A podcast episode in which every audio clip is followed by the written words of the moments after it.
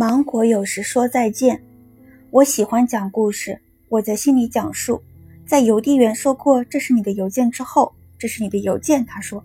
然后我开始讲述，我编了一个故事，为我的生活，为我棕色鞋子走过的每一步。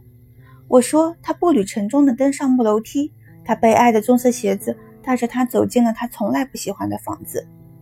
我喜欢讲故事，我将向你们讲述一个不想归属的女孩的故事。我们先前不住芒果街，先前我们住卢米斯的三楼，在先前我们住极乐，极乐前面是波琳娜。可我记得最清楚的是芒果街，悲哀的红色小屋。我住在那里，却不属于那里的房子。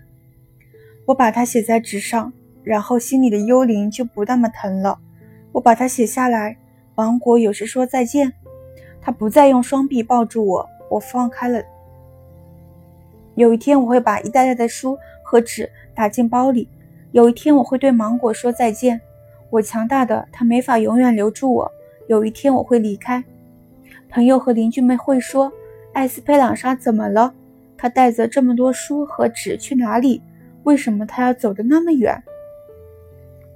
他们不会知道，我离开是为了回来，为了那些我留在身后的人，为了那些无法出去的人。